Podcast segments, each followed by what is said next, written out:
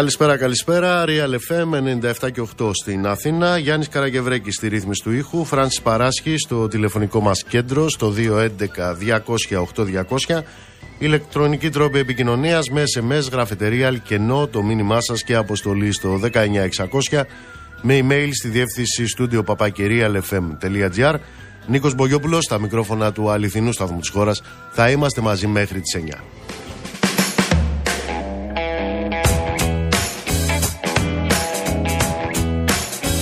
Πρέπει να σας πω ότι από προχτές έχουμε μεγάλο γλέντι, έχουμε μεγάλη χαρά, μεγάλη επιτυχία.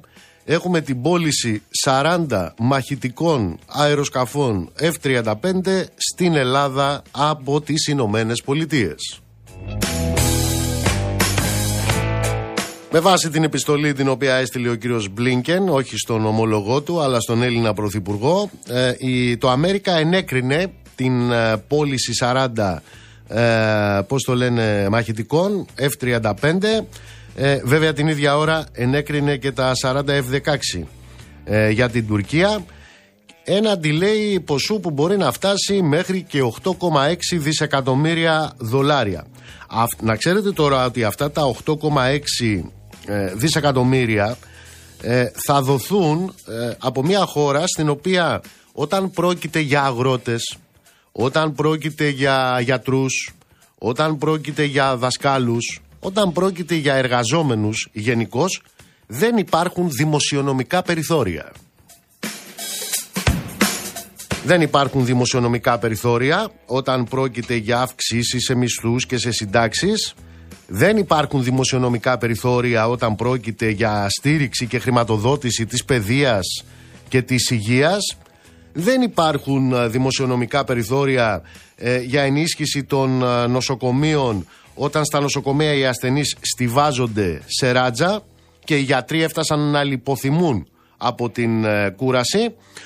Δεν υπάρχουν δημοσιονομικά περιθώρια για τα σχολεία, εκεί που πέφτουν τα βάνια, όπως έγινε στα Χανιά χτες, ούτε εκεί που σκάνε τα καλοριφέρ. Όταν όμως πρόκειται για τις πολυεθνικές των όπλων, ε, εκεί κάπως ε, διαστέλλονται τα δημοσιονομικά περιθώρια. Διότι όπως αντιλαμβάνεστε, αυτή η έννοια δημοσιονομικό περιθώριο ε, είναι μία έννοια λάστιχο. Και είπαμε όταν είσαι λάστιχο τι κάνεις, διαστέλλεσαι. Πότε; Όταν πρόκειται να εξυπηρετηθούν αμερικανονατοικοί σχεδιασμοί και βεβαίως κερδοφόρα πλάνα των ε, αμερικανικών πολυεθνικών όπλων.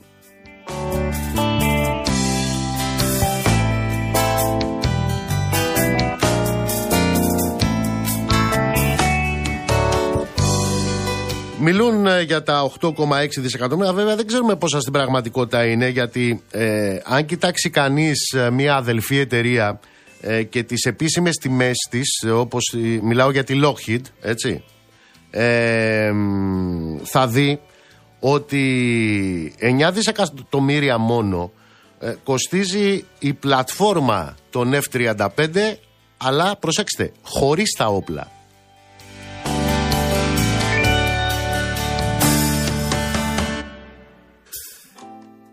Ω εκ τούτου λοιπόν ε, η κυβέρνηση, η καλή μας κυβέρνηση η οποία είναι στη σωστή πλευρά της ε, ιστορίας ε, είναι σε διαρκής business με τις πολυεθνικές των όπλων. Όλα αυτά βέβαια για την προάσπιση της κυριαρχίας της χώρας έτσι.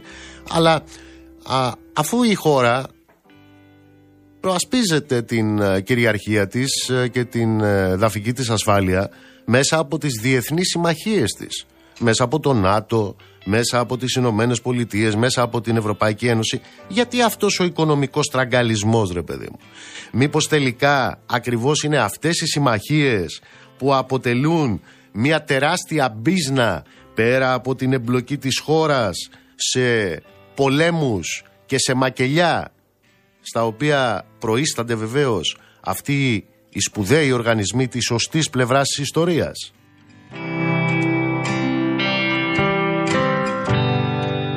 Για να ξέρετε τώρα για ποιο πράγμα ακριβώς ε, πανηγυρίζουν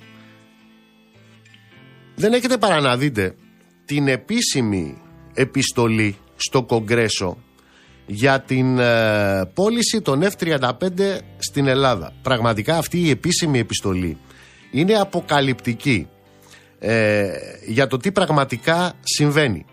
Προσέξτε λοιπόν, η επιστολή λοιπόν η οποία έχει σταλεί από την Αμερικανική κυβέρνηση στο Κογκρέσο λέει τα εξής. Αυτή η προτινόμενη πώληση θα υποστηρίξει τους στόχους εξωτερικής πολιτικής και την εθνική ασφάλεια, προσέξτε, των Ηνωμένων Πολιτειών. Και έχει και παρακάτω.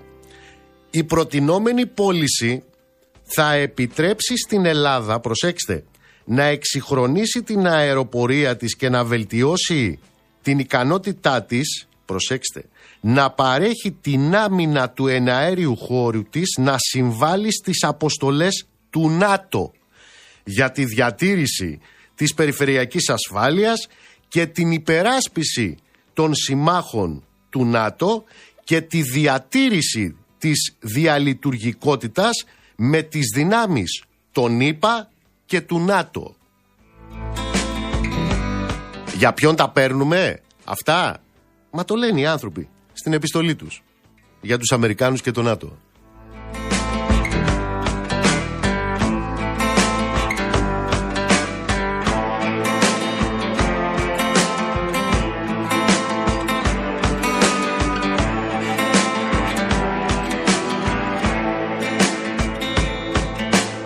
Επαναλαμβάνω, αυτά συμβαίνουν την ώρα που ο δημοσιονομικός χώρος είναι στενός. Για αγρότες, για εργαζόμενους, για συνταξιούχους. Όταν πρόκειται όμως για στρατιωτικές ε, δαπάνες, είναι πάρα πάρα πολύ ευρύχωρος. Υπενθυμίζω ότι η Ελλαδάρα μας είναι πρώτη, στην πρώτη θέση σε νατοικές δαπάνες ως ποσοστό του ΑΕΠ. Ποιος τα λέει αυτά; Αυτά τα λέει η ίδια η ετήσια έκθεση του Γενικού Γραμματέα του ΝΑΤΟ.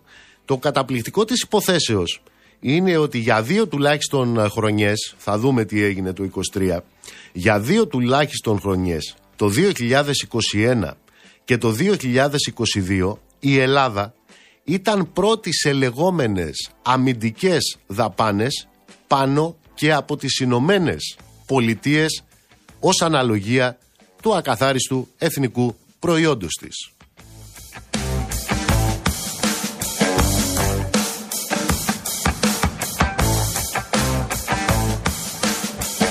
Τι σημαίνουν όλα αυτά, αν θέλει κανείς να τα δει σε αριθμούς, προσέξτε. Την εποχή των καλύτερων σχέσεων με τις Ηνωμένες Πολιτείες, την ε, εποχή που τα έχουμε ξαναβρει ή εν πάση περιπτώσει όχι ακριβώς τα έχουμε βρει αλλά υπάρχουν ήρεμα νερά στο Αιγαίο ή και την προηγούμενη περίοδο που δεν υπήρχαν ήρεμα νερά στο Αιγαίο με την σύμμαχο, το θυμόμαστε αυτό έτσι, χώρα στο ΝΑΤΟ Τουρκία αυτό το οποίο συνέβαινε και συμβαίνει είναι το εξής. Αν θέλουμε να κάνουμε ένα κοίταγμα στη δεκαετία που πέρασε, ξέρετε τι θα δούμε. Το 2014 δόθηκαν για αυτές τις περίφημες στρατιωτικές δαπάνες που καταντούν βεβαίως να είναι νατοικές δαπάνες 3,9 δισεκατομμύρια. Το 2015 πήγαμε στα πάνω από 4 δισεκατομμύρια. Το 16 4 δισεκατομμύρια 200 εκατομμύρια. Το 17 επίσης 4 δισεκατομμύρια 200 εκατομμύρια. Το 18 4 600. Το 19 4,5 δισεκατομμύρια. Το 2020 4,8 δισεκατομμύρια. Το 2021 6,8 δισεκατομμύρια.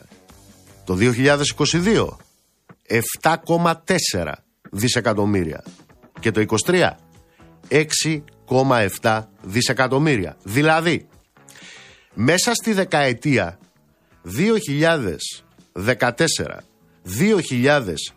2014-2023 ο ελληνικός λαός έχει πληρώσει σε φίλους και συμμάχους, έχει υποθηκεύσει το μέλλον των παιδιών του έναντι ποσού 51,2 δισεκατομμυρίων.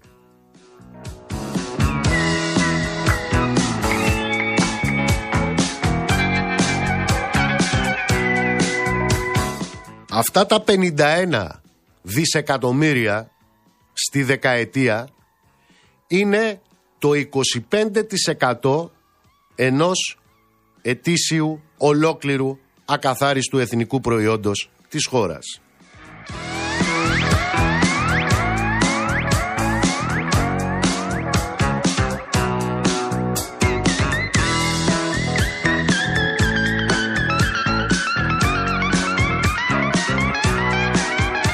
Αυτοί λοιπόν οι οποίοι ταΐζουν στο όνομα των συμμαχιών, στο όνομα της διασφάλισης της εθνικής κυριαρχίας και της άμυνας, το γαργαντούα των ατοικών εξοπλισμών, είναι οι ίδιοι βέβαια οι οποίοι παίρνουν τους Patriot από την Ελλάδα και τους δίνουν σε μια αναξιοπαθούσα χώρα. Ποια είναι αυτή; Η Σαουδική Αραβία. Αυτοί οι οποίοι φροντίζουν για την άμυνα της χώρας και για, τα, για την προάσπιση της ε, κυριαρχίας της και βεβαίως καμία σχέση δεν έχουν αυτά με τις διεθνείς συμμαχίες τους, με την τάξη τους, καμία σχέση δεν έχουν όλα αυτά με την εμπλοκή της χώρας σε μακελιά όπως αυτό στη Γάζα ή στην Ουκρανία. Αυτοί λοιπόν μας λένε ότι όλα αυτά ξαναλέω γίνονται για την υπεράσπιση της εθνικής κυριαρχίας. Αλλά είναι αυτοί οι οποίοι παίρνουν υλικό από τα ελληνικά νησιά για να το στέλνουν στην Ουκρανία.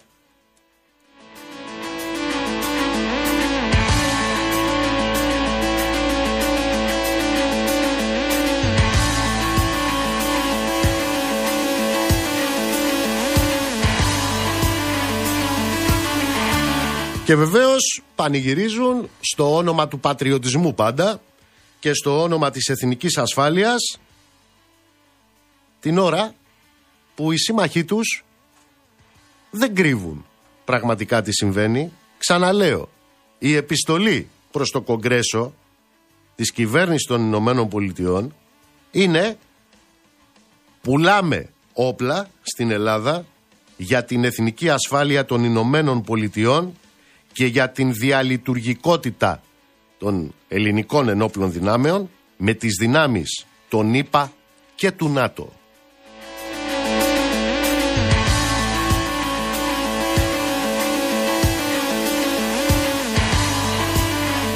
Σε ό,τι αφορά τους αγρότες έχουμε κλιμάκωση των αγώνων, των αγροτών. Έχουμε μια κυβέρνηση η οποία πουλάει ε, ταυτόχρονα καρότο και μαστίγιο.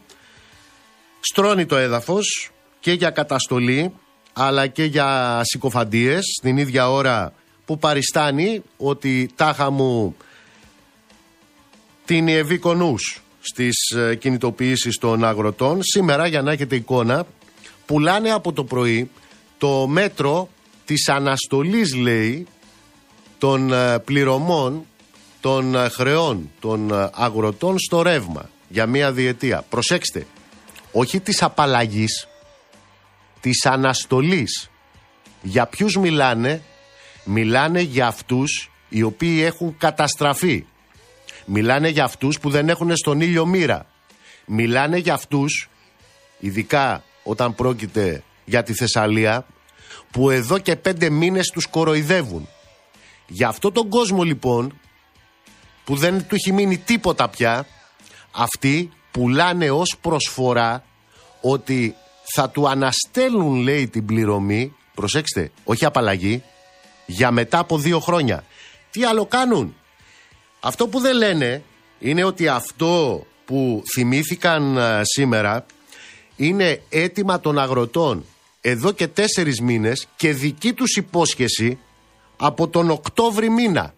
Από τον Οκτώβρη μήνα λένε ότι δεν θα κόβουν το ρεύμα στους αγρότες που επλήγησαν από τις μεγάλες καταστροφές του Σεπτέμβρη. Τι έχει γίνει μέχρι σήμερα; Αυτό που έχει γίνει μέχρι σήμερα είναι ότι σύμφωνα με το ΔΔΕ έχει κοπεί ήδη το ρεύμα σε 191 αγρότες και επίκειται η διακοπή σε άλλους 823. Αλλά αυτοί βγαίνουν από το πρωί και πουλάνε φύκια για μεταξωτές κορδέλες.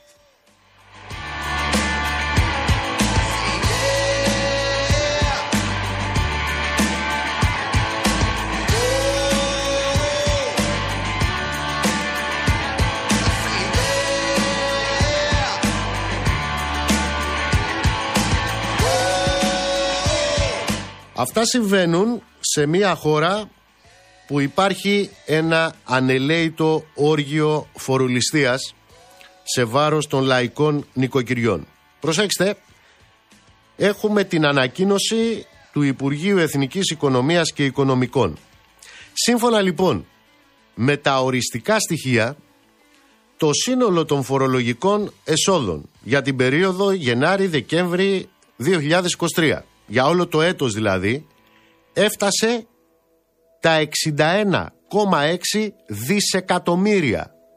Μέσα σε ένα χρόνο λοιπόν, το 2023, βούτυξαν 61,6,7 δισεκατομμύρια ευρώ. Αυτά, για να ξέρετε, είναι αυξημένα. Αυτοί οι φόροι είναι αυξημένοι κατά 653 εκατομμύρια ευρώ σε σχέση ακόμα και με τις προβλέψεις τους στην εισηγητική έκθεση του προϋπολογισμού για το 2024 ακόμα και από αυτά που προέβλεπαν δηλαδή πριν από ένα μήνα ότι θα έχουν εισπράξει και πάλι είναι αυξημένα κατά 650 εκατομμύρια. Περιτώ να πω ότι το 95% αυτής της φορολεηλασίας, αυτής της φορολιστίας των 61,7 δισεκατομμυρίων, το 95% το πληρώνουν τα εργατικά στρώματα, ενώ είναι μόλις το 5% εκείνο το οποίο πληρώνεται από τους επιχειρηματικούς ομίλους. Είναι χαρακτηριστικό ότι το πρωτογενές λεγόμενο ε, πλεόνασμα, αυτά τα ματωμένα τους πλεονάσματα, έφτασε τα 3,7 δισεκατομμύρια ευρώ μέσα σε ένα χρόνο. Αυτή η φορολιστία συνεχίζεται και εκτός τάχα μου μνημονίων.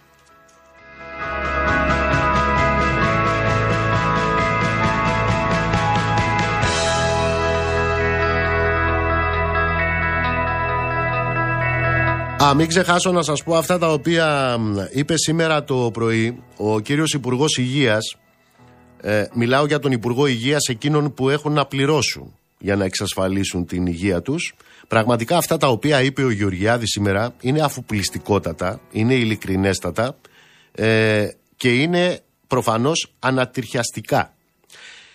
Περιγράφοντας λοιπόν ο Γεωργιάδης το τρομερό όραμά τους για τα απογευματινά χειρουργία και την ε, εισαγωγή της διάκρισης των εχόντων και των μη εχόντων σε αυτό που αποκαλούν δημόσιο σύστημα υγείας πραγματικά αυτά τα οποία είπε ξεπερνούν και εκείνο το εγώ κλείνω τα νοσοκομεία και όχι ο Τόμσεν που έλεγε πριν από 10 χρόνια.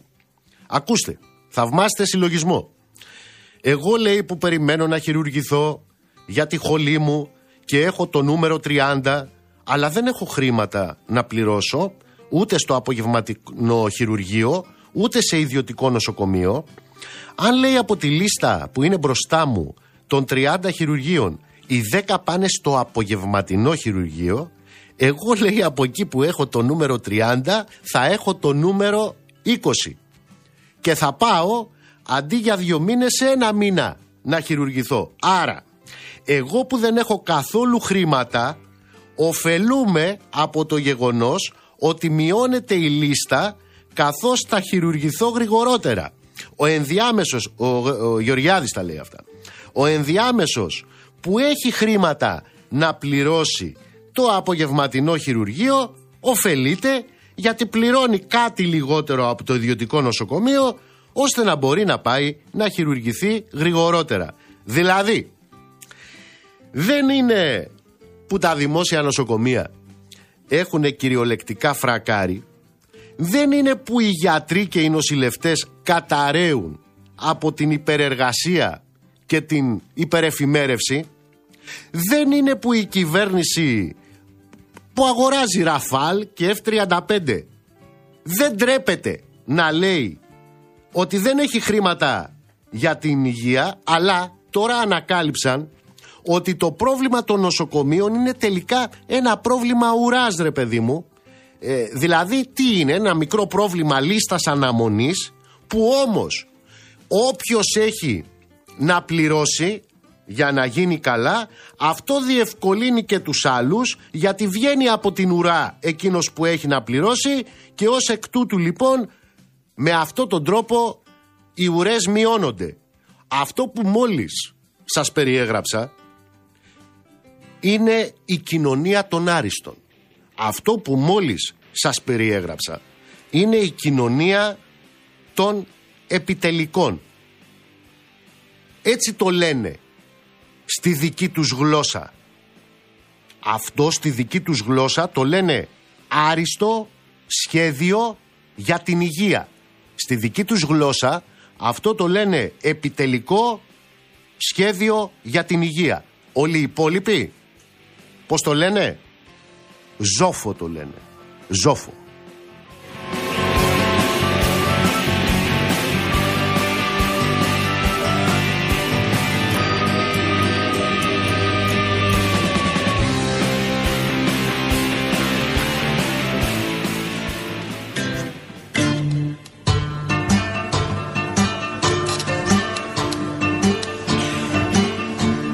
Ο υπέροχος Πάνος Τζαβέλας. Προχτές στις 27 του μήνα συμπληρώθηκαν 15 χρόνια από το θάνατο του. Λάς εμπόρευμα, βγάζεις λεφτά, πολλά λεφτά, πολλά λεφτά. Τις Κυριακές πρωί στην εκκλησιά σταυροκοπιέσαι στην Παναγιά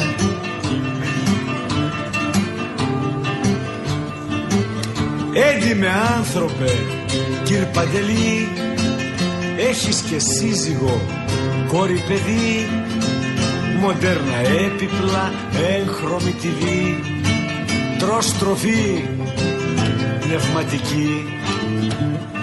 Μάκρυ από κόμματα μη βρεις μπελά, πατρίς θρησκεία και φαμελιά.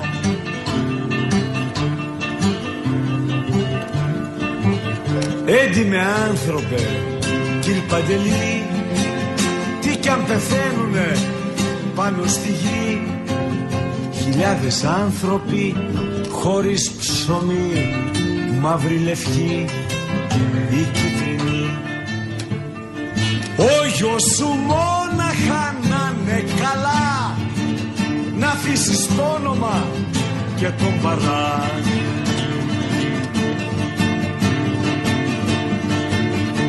Έντιμε άνθρωπε, κύρ Παντελή, σκεύρωσες σάπισες στο μαγαζί την ότι ξόδεψες και την ορμή για τη δραχμή, για το πετσί.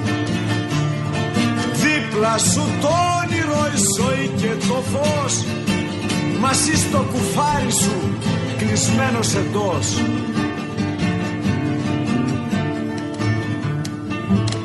Ξέρεις πως δώσανε κύρ Παντελή; Άλλοι τα νιάτα τους και τη ζωή. Να γίνει το όνειρο φέτα ψωμί. Να φας κι εσύ κύρ Παντελή. Και εσύ τι έδωσες κύρ Παντελή; Πες μας τι έκανες σ' αυτή τη γη. Πες μας τι άφησες κληρονομιά που να εμπνέει τη νέα γενιά Έντιμε άνθρωπε, κύριε Παντελή, έντρομε άβουλε, σι φασουλή, βρώμησες στο όνειρο και την ψυχή, άδειο πετσί, χωρίς πνοή. Έντιμοι άνθρωποι, νέα γενιά, θάψτε τους έντιμους μες στα σπαρτά και αυτούς που φτιάξανε το παντελή σκουλί και άχρηστος αυτή τη γη. Οι αγρότες ε, βρίσκονται στους δρόμους. Έχουμε πάνω από χίλια τραχτέρ στην ε, Θεσσαλία. Βγαίνουν οι αγρότες ε, στη Μακεδονία, στην Ήπειρο, στην Πελοπόννησο, στην Κρήτη. Βεβαίως εδώ τα μέσα μαζικής ενημέρωσης έχουν μια πολύ έτσι εφεκτική στάση απέναντι στους αγρότες. Όταν όμως μιλάνε για τις αγροτικές κινητοποιήσεις στη Γερμανία, στη Γαλλία, στην Ιταλία. Κύριε Μαρούδα, καλησπέρα. Καλησπέρα κύριε Μπουγιόπουλο, καλησπέρα στους ακροατές. Σήμερα έγινε μια κάθοδος δεκάδων τρακτέρ του μπλόκου του Πλατικάμπου. Ενισχύθηκε πάρα πολύ σημαντικά, σχεδόν διπλασιάστηκε ο αριθμό των τρακτέρ που βρισκόταν εδώ. Τώρα μιλάμε στη Θεσσαλία για πάνω από 1500 τρακτέρ που βρίσκονται σε πέντε μπλόκα και θα δυναμώσουμε κι άλλο τις επόμενες ημέρες γιατί πραγματικά τα προβλήματα είναι πολύ μεγάλα και ο μόνος τρόπος να τα αντιμετωπίσουμε είναι η μαζική συμμετοχή, ο αγώνας μας, η ενότητά μας και η αποφασιστικότητά μας.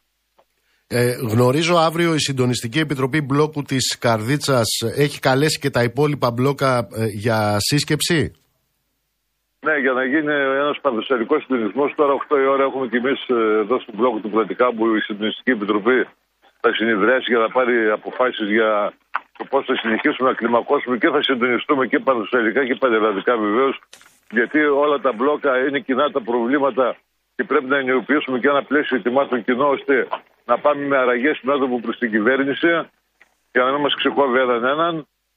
Πιστεύουμε ότι θα πρέπει να υπάρχουν και κοινές δράσεις και πρωτοβουλίες που θα πάρουμε όπως ε, είναι και στην Αγρότικα με μεγάλο συλλαλητήριο το Σάββατο που έρχεται. Ε, υπάρχει δυνατότητα κάτω από αυτή την πίεση και ήδη η κυβέρνηση έχει ε, τα πρώτα δείγματα αλλαγής της τάσης της απέναντι στο πώς θα αντιμετωπίζεις τις αγροτικές κινητοποιήσει έχει να κάνει σαφέστατα με το μεγάλο αριθμό τρακτέρ και συμμετοχών των αγροτών, γιατί δεν μόνο τα τρακτέρ είναι και οι άνθρωποι που συμμετέχουν, όπως και σήμερα που εκατοντάδες αγρότες εδώ σπάσαμε τον αστυνομικό κλειό και καταφέραμε να βγούμε πάνω στην Παθέ για πρώτη φορά. Όλε τι προηγούμενες μέρες είχαμε ζητήματα και δεν μπορούσαμε να πάμε λόγω της ε, καταστολής. Σήμερα τα καταφέραμε και σπάσαμε αυτό το κλειό δείχνει ότι υπάρχει αποφασιστικότητα και αγωνιστική διάθεση. Πείτε μου κύριε Μαρούδα, εσείς ε, στη Λάρισα ε, είχατε ε, διήμερο κινητοποιήσεων, ο κόσμος μπήκε στην πόλη οι αγρότες. Ποια είναι η ανταπόκριση των υπόλοιπων κοινωνικών στρωμάτων; Λοιπόν, πρέπει να πω ότι υπάρχει μεγάλη ελληνική και συμπαράσταση γιατί και μετά από τόσα χρόνια αγώνων και μπλόκων και εδώ στη Θεσσαλία έχει και μια εμπειρία σχετική και έχουμε ε, δουλέψει πάνω στο ζήτημα ενάντια στον κοινωνικό αυτοματισμό που προωθούν πάντα οι κυβερνήσεις και κυρίως στο ζήτημα των κοινών συμφερόντων που έχουμε από αυτούς τους αγώνες.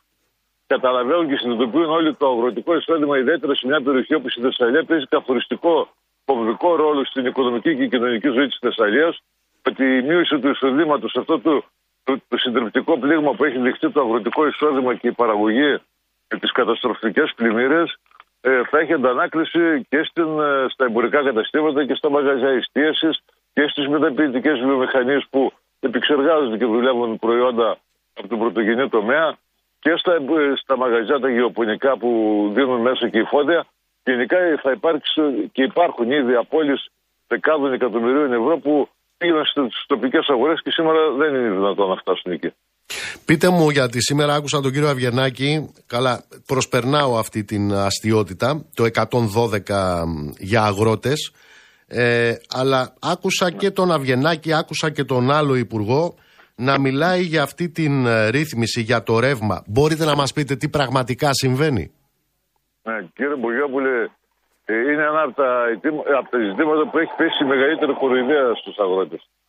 Ε, Όπως καταλαβαίνετε, με τις καταστροφικές πλημμύρες, πέρα από το ότι διαλύθηκαν και οι γεωτρήσεις και γενικά τα δίκτυα τα αρδευτικά, ε, δεν υπήρχε το εισόδημα στους συναδέλφους αγρότες αφού δεν ε, παρήγαγαν, δεν, δεν εισόδεψαν, δεν μάλισαν τη παιδιά τους. δεν υπήρχε καμία οικονομική στήριξη. Από την αρχή ζητήσαμε να υπάρξει μια ρύθμιση των χρεών και σε μια σειρά άλλες οφειλές που έχουμε προ εύκα, δάνεια κτλ.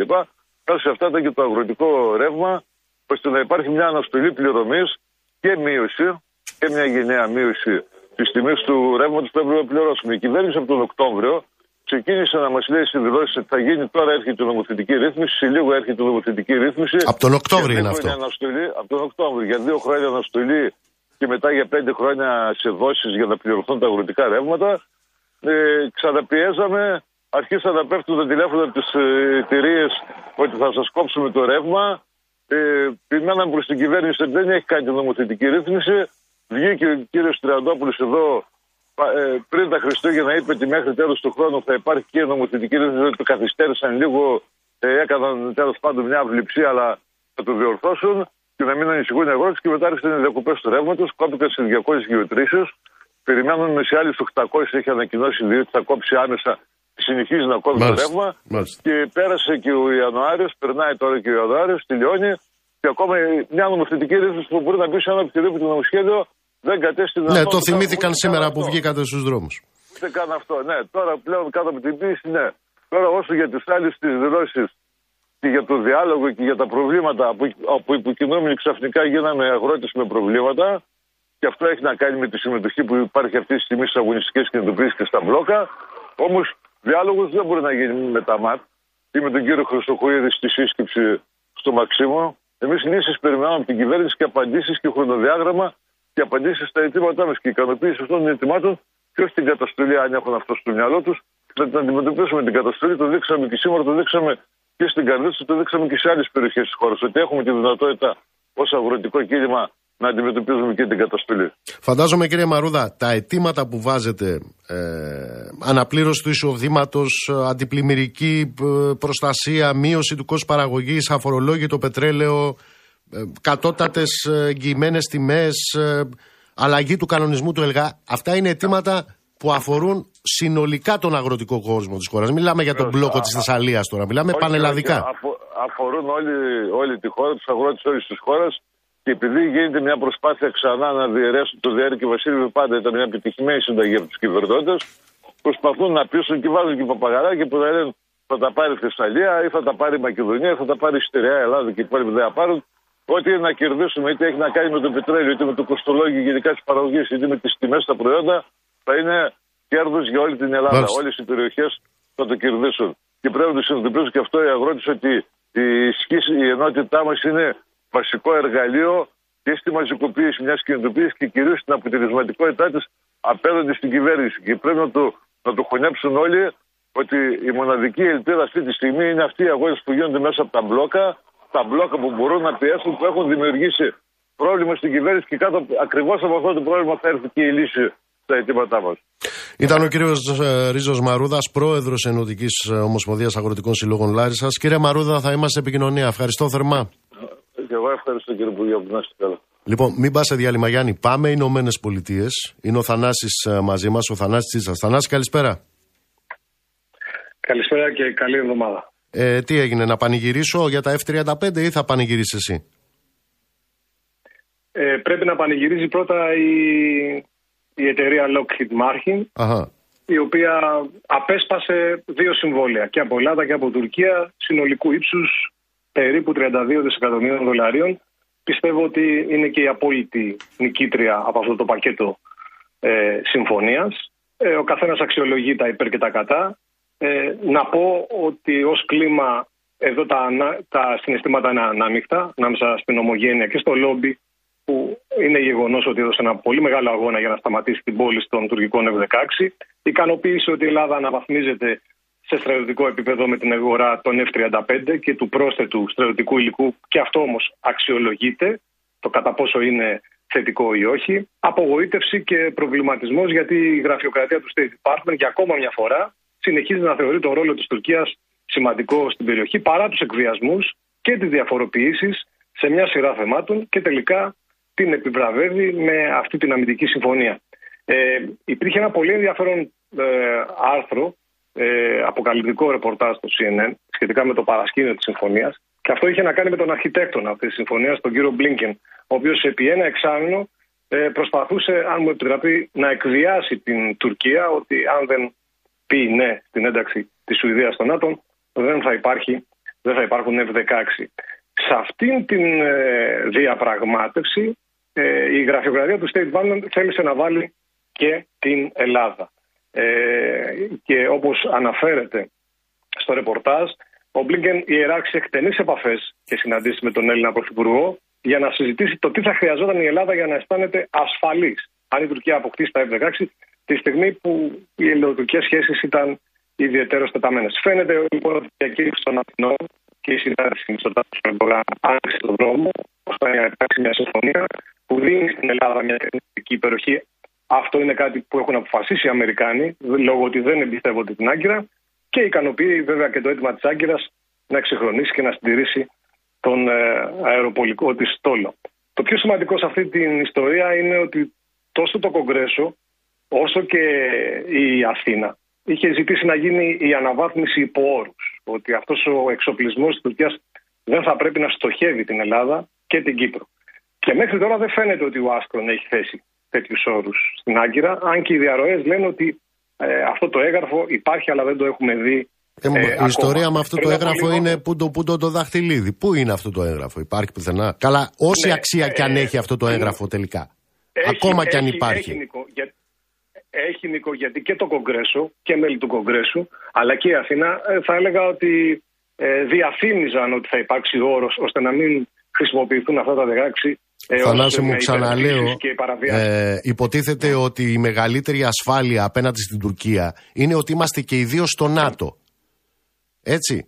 Λοιπόν, αν τόσο τηρείται αυτή η δικλίδα ασφαλείας σε ό,τι αφορά τα ελληνικά κυριαρχικά δικαιώματα, πόσο μάλλον ένα έγγραφο το οποίο δεν ξέρουμε και αν υπάρχει. Για το αν θα χρησιμοποιήσουν τα F-16 ή δεν θα τα χρησιμοποιήσουν. Ή θα μας ρωτήσουν τότε ναι. αν είναι να τα χρησιμοποιήσουν. Εγώ το λέω από τη σκοπιά ότι αυτό το έγγραφο διαφημιζόταν. Σύμφωνα, ακριβώς. Διαφημιζόταν ναι. και, και, νομίζω, και νομίζω ότι η κυρία Μπακογιάννη πριν από λίγο στο Sky ε, είπε την αλήθεια. Ρωτήθηκε στο ραδιόφωνο του Sky αν θα υπάρχει κάποιος όρος ώστε τα F-16 να μην μπορεί να χρησιμοποιήσει η Τουρκία κατά συμμάχων και κατά της Ελλάδας. Αν ένας τέτοιος όρος ρωτήθηκε, μπορεί να υπάρξει. Είναι ρεαλιστικό, ρωτήθηκε να περιμένουμε ένα τέτοιο όρο. Ε, απάντησε ένα τέτοιον όρο γραπτό όχι.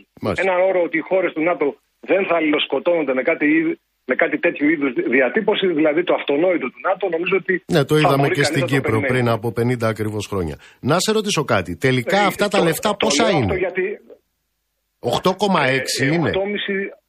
8,5 περίπου δισεκατομμύρια είναι ε, για την Ελλάδα και περίπου 23,6 δισεκατομμύρια είναι για την ε, Τουρκία. Σήμερα πρέπει να προσθέσουμε ότι είχαμε και μια ανακοίνωση από τον Υπουργό Άμυνας, τον κύριο Δέντια, ότι θα συμμετάσχουμε σε κατασκευή 7 ή 8, αν θυμάμαι καλά, φρεγατών νέου τύπου Constellation με το Αμερικανικό πολεμικό ναυτικό. Μια καινούργια παραγγελία. Και επίσης να, να σημειώσουμε ότι στην επιστολή που στάλθηκε από τον κύριο Μπλίνκερ στον κύριο Μητσοτάκη, ε, ένα σημείο το οποίο δεν, λέω, δεν έχει γίνει highlight από τα ελληνικά μέσα, έχει αναφερθεί, αλλά όχι όσο έπρεπε, ε, υπάρχει ένας όρος, μια αναφορά ότι εμείς πρέπει να συνεχίσουμε να εξοπλίζουμε και να βοηθούμε την Ουκρανία. Σήμερα είχαμε μια τηλεφωνική επικοινωνία του Πρωθυπουργού με τον Ουκρανό Πρόεδρο, τον κύριο Ζελένσκι. Ακριβώς γι' αυτό δεσμεύτηκε ο Μητσοτάκης πάλι σήμερα.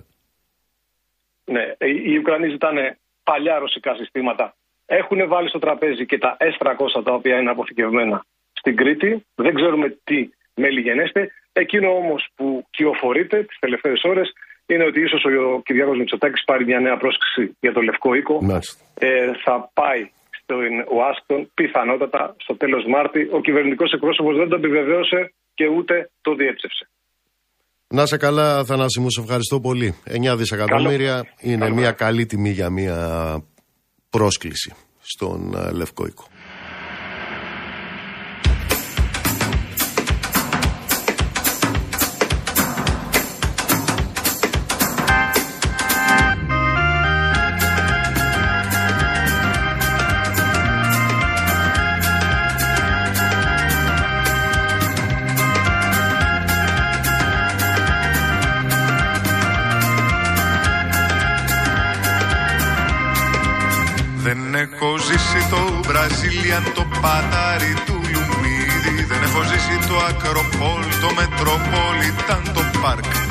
Έχασα και τον Αργυροπουλό και το λογοθετήδη, μα και το Βέγκο στον τρελό. Του Λούνα Πάρκ δεν πήγα στην οδό ονείρων ή στο απέναντι του Νίκη. Ούτε κατέβηκα σκαλιά προς το υπόγειο του Κουν. Αν πω στο μόνιμο της θέατρο, άλλη πει η αλήκη στο αντίκτυ μάντρα κι αν φωνάξω δεν θα ακούν Πατέρα παίρνουν τηλέφωνο Λένε πως πατέρα είσαι νεκρός. Κι εγώ γυρίζω στο σπίτι με τα πόδια Είμαι ο μπασταρδός γιος. Κάτω απ' την ασφάλτο και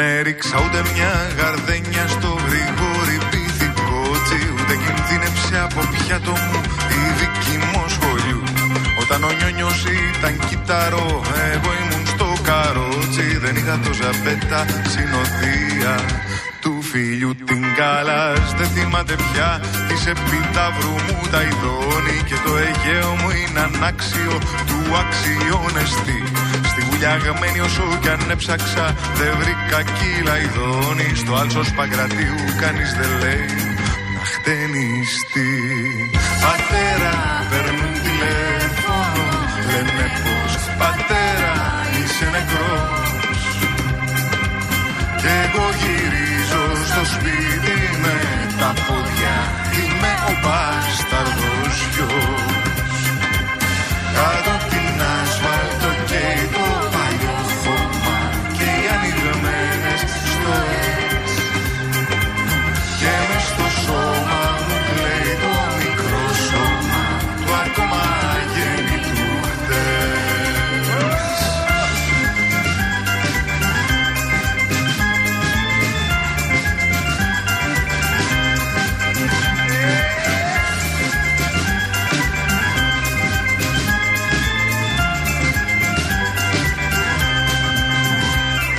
ξέρω αν το έχετε μ, αντιληφθεί, αλλά η κυβέρνηση ε, αγωνίζεται για να έχουν ε, μόρφωση τα παιδιά. Ε, η τελευταία της προσπάθεια είναι με τα ιδιωτικά πανεπιστήμια και με τη μετατροπή της τεχνογνωσίας που απέσπασε κατά τη διάρκεια της πανδημίας ε, η μετατροπή αυτής της τεχνογνωσίας σε απρεγοσπαστικό μηχανισμό. Μιλάω για τις εξεταστικές, αλλά αυτό θα το δούμε σε άλλο χρόνο. Ε, την ώρα λοιπόν ε, που ε, έχουμε κατακλειστεί από την, ε, ε, αυτή την ε, δοτικότητα της κυβέρνησης ό,τι αφορά τη μόρφωση των παιδιών, τι γίνεται κύριε Καργόπουλε, κλείνουν σχολεία; Καλησπέρα. Ε, καλησπέρα. Πρόκειται πραγματικά για ένα απίστευτο γεγονός. Το ΕΡΟΕΚ Πηλέας Κορδελιού, ένα σχολείο, ειδικό σχολείο, με 56 μαθητές, εκ των οποίων 25 είναι σε αμαξιδιά, πρόκειται να κλείσει στις 19 Φλεβάρι. Είναι πρώτη φορά που κλείνει σχολείο μέσα στη μέση της χρονιάς, χωρίς να υπάρχει κάποια φυσική καταστροφή, ε, κάποιο σεισμό ή κάποια άλλη καταστροφή του κτηρίου. Και όλο αυτό γιατί αυτό το κτίριο στεγάζεται σε ακατάλληλο κτίριο τόσα χρόνια, κυρίως ακατάλληλο, περιβάλλον, ακα, ε, ακατάλληλο περιβάλλοντα χώρο. Και επειδή έγινε κάποια καταγγελία, ο Δήμος ε, επί της ουσίας βγάζει το σχολείο από το κτίριο και προσπαθούν να διανύμουν τα παιδιά, να τα μεταγράψουν σε άλλα ειδικά σχολεία, τα οποία είναι ήδη υπερφορτωμένα. Πολλά από αυτά είναι ακατάλληλα χειρότερα και από το δεύτερο ΕΕΚ Πηλέας Κορδελιού. Και επειδή οι 25 μαθητέ είναι με αμαξίδια, καταλαβαίνω ότι πρέπει να είναι ή σε ισόγειο κτίριο, ή σε, αν υπάρχει όροφος, πρέπει να υπάρχει ειδικό ασανσέρ για τα αμαξίδια. Που στα σχολεία τα οποία ε, θα πάνε τα παιδιά δεν υπάρχουν. Με αποτέλεσμα τα περισσότερα παιδιά, αν συμβεί αυτό τελικά μέχρι τις 19 Φλεβάρι, να μείνουν σπίτι, δηλαδή το συνταγματικό δικαίωμα που έχουν αυτά τα παιδιά στη μόρφωση, η κυβέρνηση, η περιφέρεια και οι όμοροι δήμοι με δική τους ευθύνη θα τους το κόψουν, θα τους το καταργήσουν. Πρόκειται για ένα τραγικό γεγονός πραγματικά και συγγνώμη για τον τόνο, αλλά έχουμε επισκεφτεί αντιπροσωπεία της Σολομέ και την προηγούμενη εβδομάδα και τώρα είμαστε πάνω στη Θεσσαλονίκη. Ε, και πραγματικά κάθε φορά που σκεφτόμαστε στο σχολείο, κάνουμε μία με δύο μέρες να συνέλθουμε από το, από το σοκ, να το πω έτσι. Λοιπόν, το πιστεύετε, σας ακούω, σας ακούω και δεν πιστεύω αυτά που ακούω. Το ξαναλέτε, σας παρακαλώ. Τι κάνουμε; Είναι, είναι 56 παιδιά σε ένα χώρο ο οποίος μέσα το σχολείο είναι σε σχετικά καλή κατάσταση. Ο όμορφο, ο γύρω χώρος δεν είναι καλός. Από πάνω έχει, για παράδειγμα, μια βιοτεχνία δερμάτων και μπροστά μια άλλη βιοτεχνία. Και επειδή έγινε κάποια καταγγελία από το γονέα ότι είναι ακατάλληλος ο χώρος, αντί να το έχουν λύσει εδώ και 15 χρόνια να τα έχουν πάει τα παιδιά σε κατάλληλο χώρο, και επειδή αρνούνται και όλοι οι όμοροι δήμοι να πάρουν, ενώ υπάρχουν κενά κτίρια, σχολεία δηλαδή τα οποία δεν λειτουργούν και έχουν γίνει αντίστοιχες προτάσεις και στη Θέρμη και, στο, και στην Πηλαία και στις Οικές και στο Δήμο της Θεσσαλονίκης, αρνούνται όλοι με αποτέλεσμα 19 Φλεβάρι θα κλείσει το σχολείο. Ο Περιφερειακός Διευθυντής Εκπαίδευσης λέει ότι δεν θα ανασταλεί η λειτουργία, αλλά άμα κλείσει το κτίριο, ξέρουμε ότι το σχολείο θα, κατα... θα καταργηθεί. Και τους μαθητές θα τους τυβάξουν σε άλλα ειδικά σχολεία, τα οποία λέω είναι ήδη υπερφορτωμένα και δεν μπορούν να φιλοξενούν σε αυτούς τους μαθητές γιατί είναι με αμαξίδια. Αυτή είναι η κατάσταση. Είναι από τον Νοέμβρη υπάρχουν κινητοποιήσεις. Εδώ η τοπική κοινωνία, οι τοπικές ΕΛΜΕ, οι γονείς έχουν ξεσηκωθεί. Ήρθαμε και την προηγούμενη εβδομάδα και συναντήκαμε τον Περιφερειακό Διευθυντή και αύριο έχει κινητοποίηση των ΕΛΜΕ της Θεσσαλονίκης στο Υπουργείο Μακεδονίας Τράκη και θα παρευρισκόμαστε και εμείς η αντιπροσωπεία τη ΕΛΜΕ. Και μεθαύριο έχουν κινητοποίηση οι γονείς. Είναι πραγματικά τραγικό αυτό που κάνουν. Ε, ε, παιδιά με αυτισμό, που υπάρχουν μέσα παιδιά με αυτισμό ή με άλλες ε, ιδιαιτερότητες, καταλαβαίνετε ότι τους αλλάξει το σχολικό περιβάλλον μέσα στη μέση της χρονιάς, δεν μπορούν να προσαρμοστούν. Είναι πολύ δύσκολη η προσαρμογή. Και είναι πραγματικά, πώς το πω, ε, κρίμα και για τα παιδιά αλλά και για τον ηρωικό αγώνα που δίνουν οι εκπαιδευτικοί σε αυτό το σχολείο. Γιατί αν το σκεφτείτε μια φορά, εμείς σας λέω, κάθε φορά που μπαίνουμε στο σχολείο, λέμε στους αδέρφους, είστε ήρωες. Αυτό τους λέμε κάθε φορά. Ε, είναι πραγματικά τραγικό να γίνεται τέτοια προσπάθεια αυτά τα παιδιά να ενταχθούν, να μορφωθούν, να μπορέσουν να αναπτυχθούν με, με ό,τι η επιστήμη της παιδαγωγικής, της σύγχρονη την ειδική αγωγή τους προσφέρει και να τους αποκόπτεται αυτό το δικαίωμα επειδή αρνείται να το λύσει η κυβέρνηση, η περιφέρεια και η όμορη Δήμη. Κύριε Καραγόπουλε, θα είμαστε σε επικοινωνία. Ήταν ναι, ο κύριος... Παρακαλώ. καλούμε λοιπόν τον κόσμο να συμμετέχει αύριο και πρέπει να πάρει την ευθύνη της και η κυβέρνηση, γιατί αυτό που έγινε με την αποκέντρωση των σχολείων, τα έδωσε στους Δήμους δηλαδή, χωρίς να δώσει και τα αντίστοιχα χρήματα, παίζουν μπαλάκι οι Δήμοι ποιος θα πάρει το, το μουτζούρι, να το πω έτσι λίγο λαϊκά, και με αποτέλεσμα τα παιδιά να μείνουν στο δρόμο να πάρει την κυβέρνηση και να δοθεί τώρα λύση να, να μεταστεγαθεί το σχολείο σε ένα ασφαλές κτίριο και να χτιστούν καινούργια σχολεία ειδικής αγωγής που να μπορούν να πληρώνουν τις προποθέσει. Ευχαριστώ πολύ κύριε Καργόπουλο. Εγώ σας ευχαριστώ πολύ. Ήταν ο κύριος Ανδρέας Καργόπουλο, αντιπρόεδρος της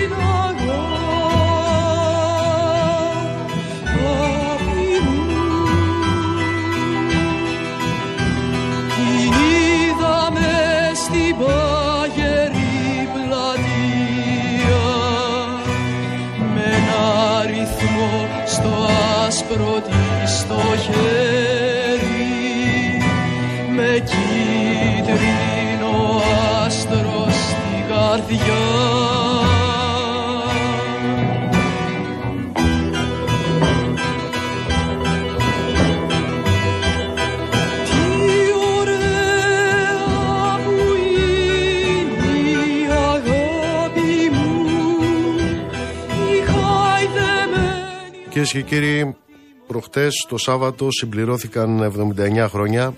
Ήταν 27 Γενάρη του 1945 όταν ο κόκκινος στρατός απελευθέρωνε το Auschwitz. Όσα αποκαλύφθηκαν τότε θα θυμίζουν για πάντα εκείνο το ρηθέν. Τα κτίνη είναι δημιούργημα του Θεού. Η κτηνοδία είναι έργο ανθρώπων. Για την ακρίβεια, αυτό ήταν το έργο εκείνων των υπαδρόπων που εξυμνούσαν τον υπεράνθρωπο για να δικαιολογήσουν την απανθρωπιά τους. Και που όσοι τους εξέθρεψαν και τους εκθρέφουν δεν κάθισαν ποτέ στο σκαμνί. Κανένα από τα στελέχη των εταιριών δυτικών συμφερόντων που στήριξαν τους Ναζί και στο ολοκαύτωμα δεν τιμωρήθηκε ποτέ μετά τον πόλεμο για τις σχέσεις του με τον ναζισμό. Τα αδικήματά τους παραγράφηκαν. Αυτή είναι μεταξύ άλλων η βαριά και πολύτιμη ιστορία του εβραϊκού λαού. Και σε αυτή την ιστορία ασελγεί σήμερα το κράτος δολοφόνος με τη γενοκτονία που διαπράττει στη Γάζα.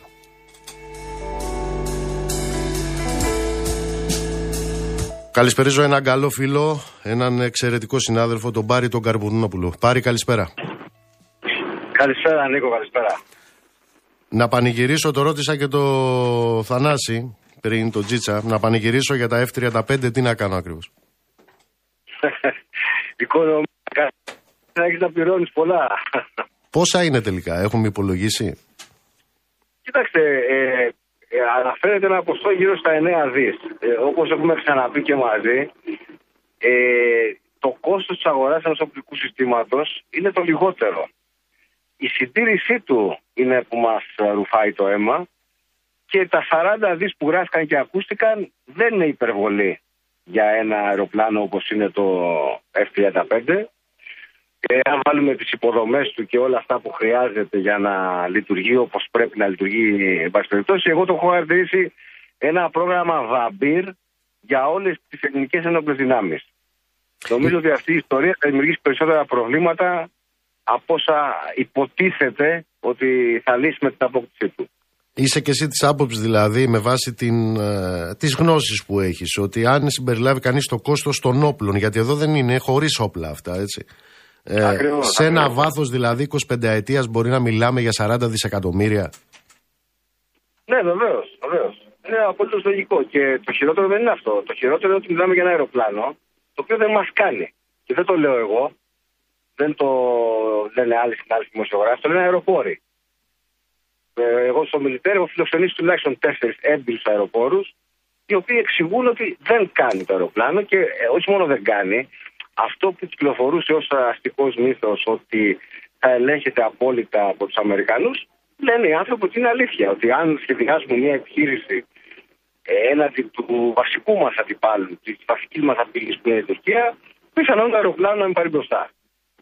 Ο, όταν λες να μην πάρει μπροστά, υπό, υπό, την έννοια ότι άλλοι έχουν τον έλεγχό του ε, λογισμικά. Ακριβώς, Ακριβώς, ακριβώς. Ακριβώς. Όλα αυτά τα δικτυοκεντρικά που ακούς και τα λοιπά σημαίνουν uh, πολύ έλεγχο. Δεν είναι τυχαίο ότι το, το Ισραήλ είναι η μοναδική χώρα που έχει πάρει με F-35, αλλά ζήτησε όλα του τα ηλεκτρονικά συστήματα να τοποθετήσει στο Ισραήλ. Ε, Επίσης, δεν είναι τελικά και τόσο τυχαίο ότι ο κύριος Ερντογάν έριξε όλο του το βάρος στα F-16 και άφησε το F-35 για αργότερα. Δεν, δεν το διεκδίκησε φανατικά. Και Κάποιοι εκτιμούν ότι πιθανόν να, να είναι και αυτός ένας από τους λόγους. Και όταν λες πάρει επιχειρησιακά με τους ανθρώπους που μιλάς και στα εξηγούν, αυτό το δεν κάνει τι σημαίνει δηλαδή; Σημαίνει ότι είναι ένα αεροσκάφος το οποίο οι Αμερικανοί το, το πουλάνε ως αόρατο. Αόρατο δεν είναι. Ε, είναι. Έχει ένα πολύ μικρό ίχνος στα ραντάρ, αυτό είναι αλήθεια. Ε, έχοντας δύο μικρά πυραυλάκια μέσα στο ρίχος του ό,τι επιπλέον τοποθετήσει απ' έξω, όπως καταλαβαίνεις, δεν το καθιστά πλέον αόρατο το αεροσκάφος, είναι ορατό. Συνεπώς, ένας έμπειρος χειριστής από τους πολλούς που μας έχει μιλήσει, ε, αναρωτιέται το εξαπλό. Θα πάρουμε ένα αεροπλάνο καταρχήν πρώτου πλήγματος. Έχουμε εμείς ε, στα σχέδιά μας να πάμε να χτυπήσουμε πρώτη την Τουρκία, όχι.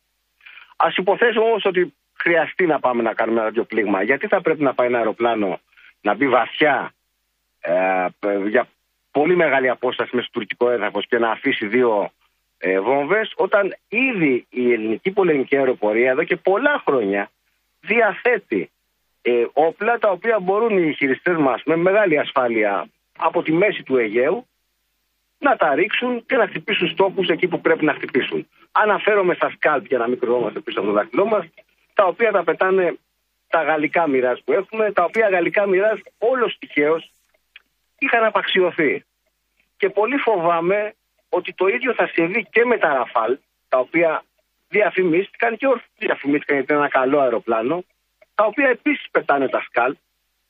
Αλλά πολύ φοβάμαι ότι για να συντηρήσουμε τα F-35, μάλλον θα, δούμε, θα ζήσουμε και την απαξίωση του Ραφάλ. Αλλά αυτό είναι εκτίμηση. Ε, κάτσε τώρα. Αν δεν κάνουν αυτά, εγώ δεν ξέρω, δεν είμαι ειδικός. Ε, αν δεν κάνουν για την Ελλάδα, για ποιον κάνουν. Κάνουν για τον ΝΑΤΟ όμως. Κάνουν για τον ΝΑΤΟ. Α, κάνουν για τον ΝΑΤΟ. Α, μπράβο. Κάνουν για το ΝΑΤΟ. Ε, είναι αεροσκάφη τα οποία οι Αμερικανοί ε, θέλουν να έχουν μια-δυο μοίρες στην Ελλάδα. Εγώ νομίζω ότι θα θελήσουν σύντομα να έχουν και μια-δυο μοίρες στην Τουρκία. Θα έχουν γενικά εδώ και εκεί. Δεν είναι τυχαίο γιατί η θέση του εκτίμημα πολλών όσων υποστηρίζουν το S35 είναι ότι εντάξει τώρα τα έχουν πάρει τόσες χώρες. Εμείς γιατί δεν να πάρουμε; Δεν έχουμε ούτε τις ίδιες απειλές εμείς με την Ολλανδία για παράδειγμα. Ε, ούτε έχουμε νομίζω, έτσι πιστεύω τουλάχιστον, ότι, δεν, ότι η πρώτη μας απειλή δεν είναι η Ρωσία και το Ιράν. Η πρώτη μας απειλή θέλω να πιστεύω ότι παραμένει η Τουρκία, αν και με τις ανακοινώσεις που έχουν γίνει τις τελευταίες ημέρες, ε, ε, έχω αρχίσει να αμφιβάλλω. Τι, εννο... αυτό είναι, ένα, Τι ε, είναι το κυρίαρχο. Εννοώ ότι όταν επιλέγεις ε, να πας σε μια τόσο ακριβή αγορά για ένα αεροσκάφος που θα είναι εξαιρετικό για ανατοικές αποστολές, αλλά μάλλον θα μπορείς να το χρησιμοποιήσεις στις εθνικές αποστολές. Όταν δέχεσαι να πάρεις πλοία, πολεμικά πλοία, τα οποία οι Αμερικανοί τα απέσυραν άρον-άρον, επειδή απέτυχαν παταγωδός και δεν μπορούσαν να τα διορθώσουν. Και αυτά τα πλοία έχουν βαστιστεί φρεγάτες, ενώ στην πραγματικότητα είναι παράκτια περιπολικά σημαίνει ότι αποσύρεσαι και από αυτό που μέχρι πρόσφατα έλεγες ότι εγώ έχω συμφέροντα στην Ανατολική Μεσόγειο και πρέπει να έχω αστική παρουσία και, και, και, και. Μισό λεπτό τώρα. αυτό το οποίο εμφανίζεται ναι. ως συμφωνία πέρα τώρα από τα F-35 ως ναι. Ε, φρεγάτες και συμπαραγωγή τι είναι δηλαδή. Η συμπαραγωγή, η συμπαραγωγή είναι άλλο Νίκο εδώ. Ε, ε, αυτά που συμβαίνουν στις μέρες είναι ασύλληπτα. Έχεις δίκιο που έχεις μπερδευτεί γιατί και εμείς έχουμε μπερδευτεί.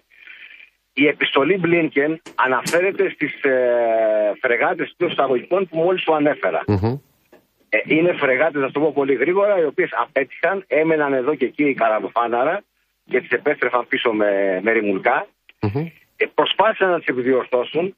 Το 2020 υπάρχει ένα δημοσίευμα του ΦΟΜ φοβερό, το οποίο είχε τίτλο ε, Σας παρακαλούμε, βυθίστε τους φρεγάτες μας, για να γλιτώσουν τη χασούρα δηλαδή οι άνθρωποι. Οι Αμερικάνοι τα λένε αυτά. Ναι, ναι, ναι, το έχω δημοσιεύσει το μήνυμα, το έχω δημοσιεύσει. Εξ ναι, ναι, ναι. Διοικητέ τι φρεγάτε μας. Προσπάθησαν να διορθώσουν τα προβλήματα, δεν μπόρεσαν. Σε τέσσερα από αυτά τα πλοία δεν επιχείρησαν καν να κάνουν επισκευές. Και οι πληροφορίες λένε ότι αυτά τα τέσσερα πλοία που δεν έχουν καν επισκευαστεί θέλουν να μας τα δώσουν και μας τα παρουσιάζουν κάποιος δωρεάν ε, βοήθεια. Γι' αυτά γίνεται λόγος ότι θα έρθουν εδώ; Γι' αυτά γίνεται ο λόγος. Επειδή ο κύριος Δένδια από την ώρα που έγινε η δήλωση του κυρίου Μητσοτάκη ήταν σιωπηλός και επειδή ο κύριος Δένδια τις τελευταίες μέρες σε διάφορες δημόσιε τοποθετήσεις του έχει πει ότι δεν θα πάρουμε πλοία από τα ράφια και πολύ καταλάβαμε ότι εννοούσε αυτές τις αμερικάνικες εντός εισαγωγικών φρεγάτες. Προφανώς επειδή δεν μπορεί να εναντιωθεί στην ε, γραμμή ας πούμε, που, του, του Μαξίμου, Σήμερα έκανε μια δήλωση και είπε ότι κοιτάξτε να δείτε, θα πάρουμε κάποιες άλλες Αμερικάνικες εργάτες, οι οποίες είναι στηριγμένε επί της ουσίας σε ένα Ιταλικό σκαρί, τη Σκαντιέρη. Και τώρα προσπαθούμε να καταλάβουμε ποια γραμμή από τους δύο ισχύει για την ενίσχυση του πολεμικού ναυτικού. Αυτό που μας δίνει ο κύριος Μπλίνκεν και ανακοίνωσε ο κύριος Μητσοτάκης, αυτό που ανακοίνωσε το μεσημέρι ο κύριος Ζένδια. Θα δούμε. Κάποια στιγμή θα βγάλουμε άκρη. Συγγνώμη τώρα, ένας ε, ακροατής εδώ, γιατί είναι σε ετοιμότητα εδώ οι ακροατές. Ναι. Μου στέλνει ναι. μία δήλωση του ναι, ναι. Προέδρου της Αμερικανικής Επιτροπής Ενόπλων Υπηρεσιών, Άνταμ ναι. Σμιθ, που με βάση το μήνυμα που έχω μπροστά μου φέρεται να έχει δηλώσει για, για αυτό που ονομάζουν φρεγάτες, αυτά τις μηχανότρατες όπως ναι. μου τις παρουσιάζεις. Ότι... Αλουμινότρατες, ναι, αλουμινότρατες, ναι. ναι. Λέει λοιπόν με βάση το μήνυμα, ξαναλέω, που έχω μπροστά μου, δεν ξέρω να το ναι. ξέρεις, ότι ναι. δεν μπορούμε να τις χρησιμοποιήσουμε. Μιλάει για τις Αμερικάνικες ναι. ένοπλες υπηρεσίες.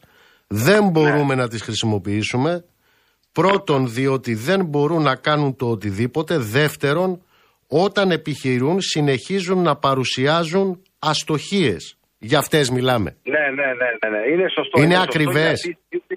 Ναι, είναι ακριβές γιατί αυτή η συζήτηση έγινε όταν ε, ε, προσπάθησαν να, να δικαιολογήσουν γιατί ε, αποσύρουν τόσο γρήγορα τα πλοία. Να καταλάβεις, ένα από αυτά τα πλοία αποσύρθηκε ενώ είχε συμπληρώσει μόλις 8 χρόνια ζωής. 8 χρόνια ζωής για πολεμικό πλοίο είναι, είναι για γέλια. Δεν μπαίνω τώρα στην κουβέντα ότι ακόμα κι αν έπλεαν αυτά τα πλοία κανονικά και δεν μέναν εδώ και εκεί, ο οπλισμός τους είναι αστείος για την Ελλάδα. Τι να σου πω, δεν έχει καν αντιποβρυγιακή προστασία. Δηλαδή δεν μπορώ να καταλάβω τι συζητάμε. Μάλιστα. Όπα, κι άλλο εδώ μήνυμα από άλλο ακροατή. Ε, δεν ξέρω αν μπορείς να το επιβεβαιώσεις και αυτό.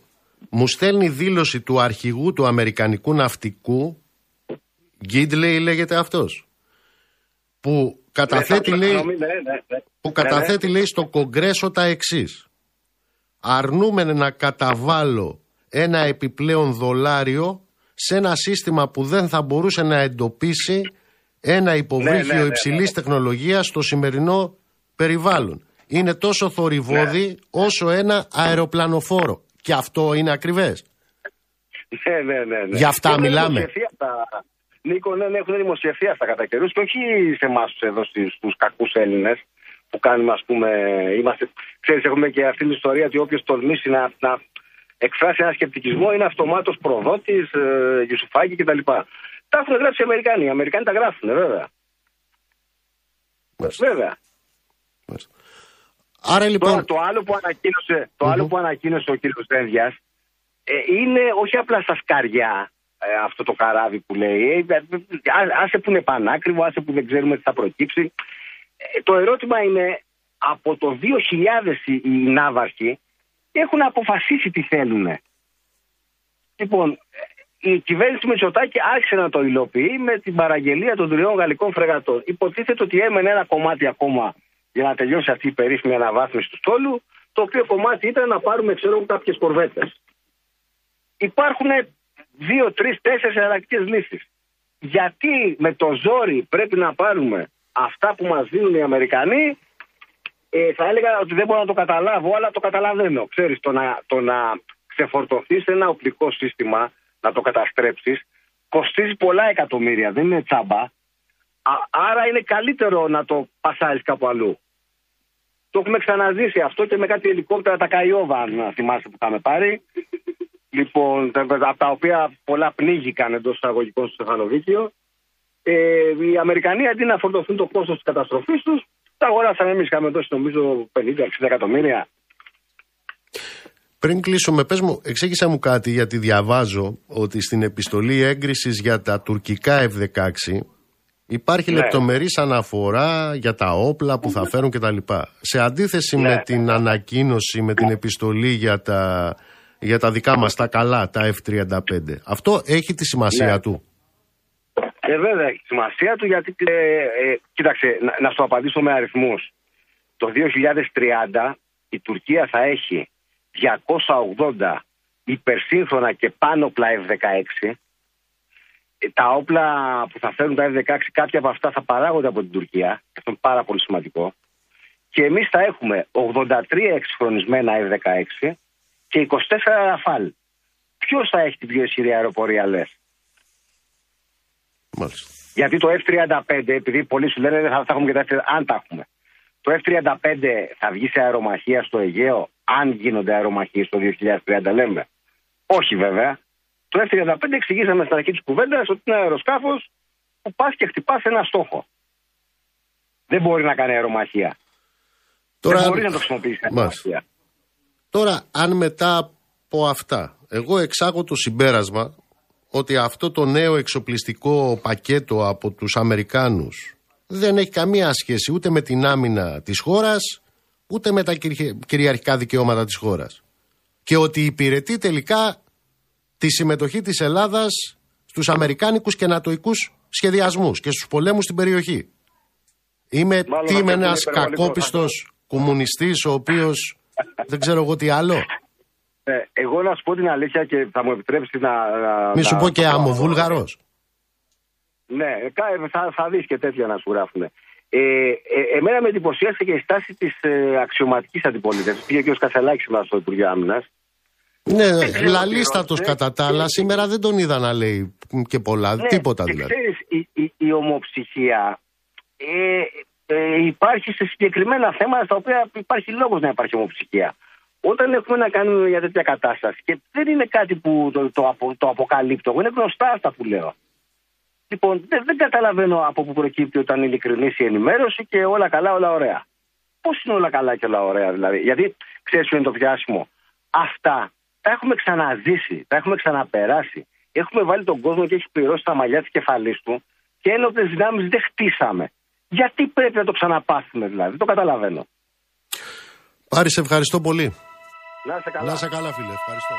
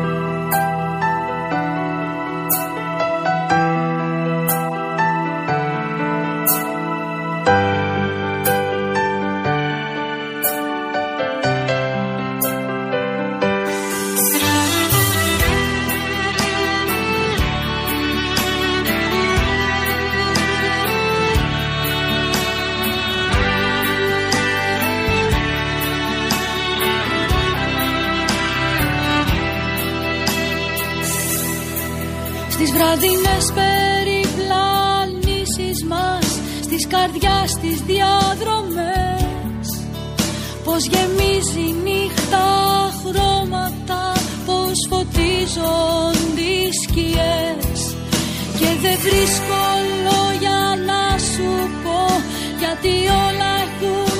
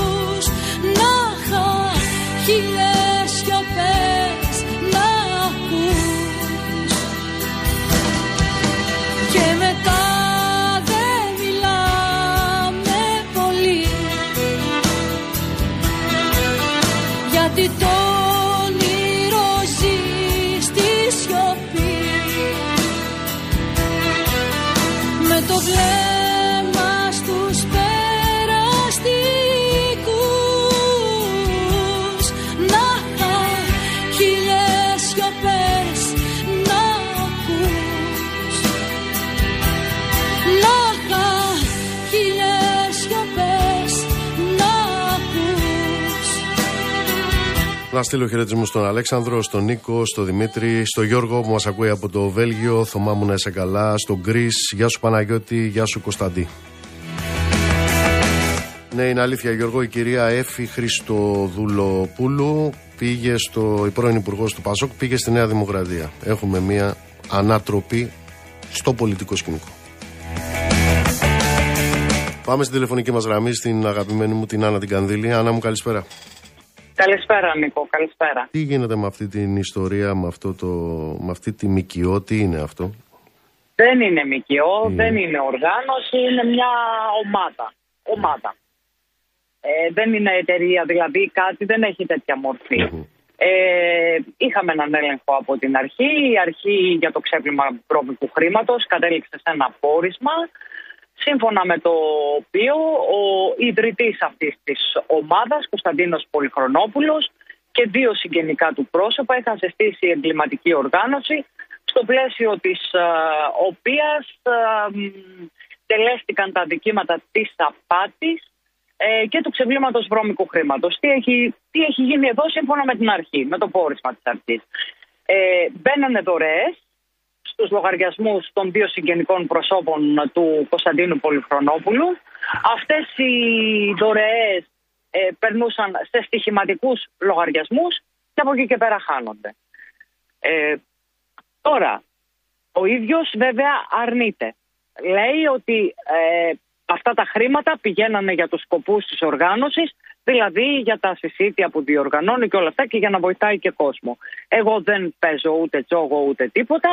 Αυτό μένει τώρα να το βρει ο εισαγγελέας, γιατί το πόρισμα έφτασε σήμερα στα χέρια του προϊσταμένου της Αγγελίας Πρωτοπικών Αθηνών, του κυρίου Ελευθεριάνου, ε, και η διάταξη δέσμευσης, γιατί έχουν δεσμευτεί οι λογαριασμοί τους περιουσιακά στοιχεία ό,τι έχει βρεθεί, και η διάταξη δέσμευσης ε, που τους δίνεται και τη δυνατότητα εκ του νόμου να προσφύγουν κατά αυτής, αν θέλουν, στο Δικαστικό Συμβούλιο.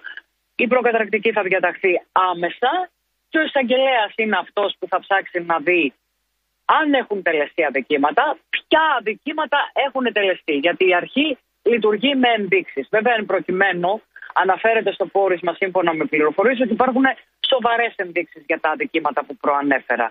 Ωστόσο, ο εισαγγελέας πρέπει αυτές τις ενδείξεις να τις μετα... η δικαιοσύνη μάλλον αυτές τις ενδείξεις να τις μετατρέψει σε αποδείξεις.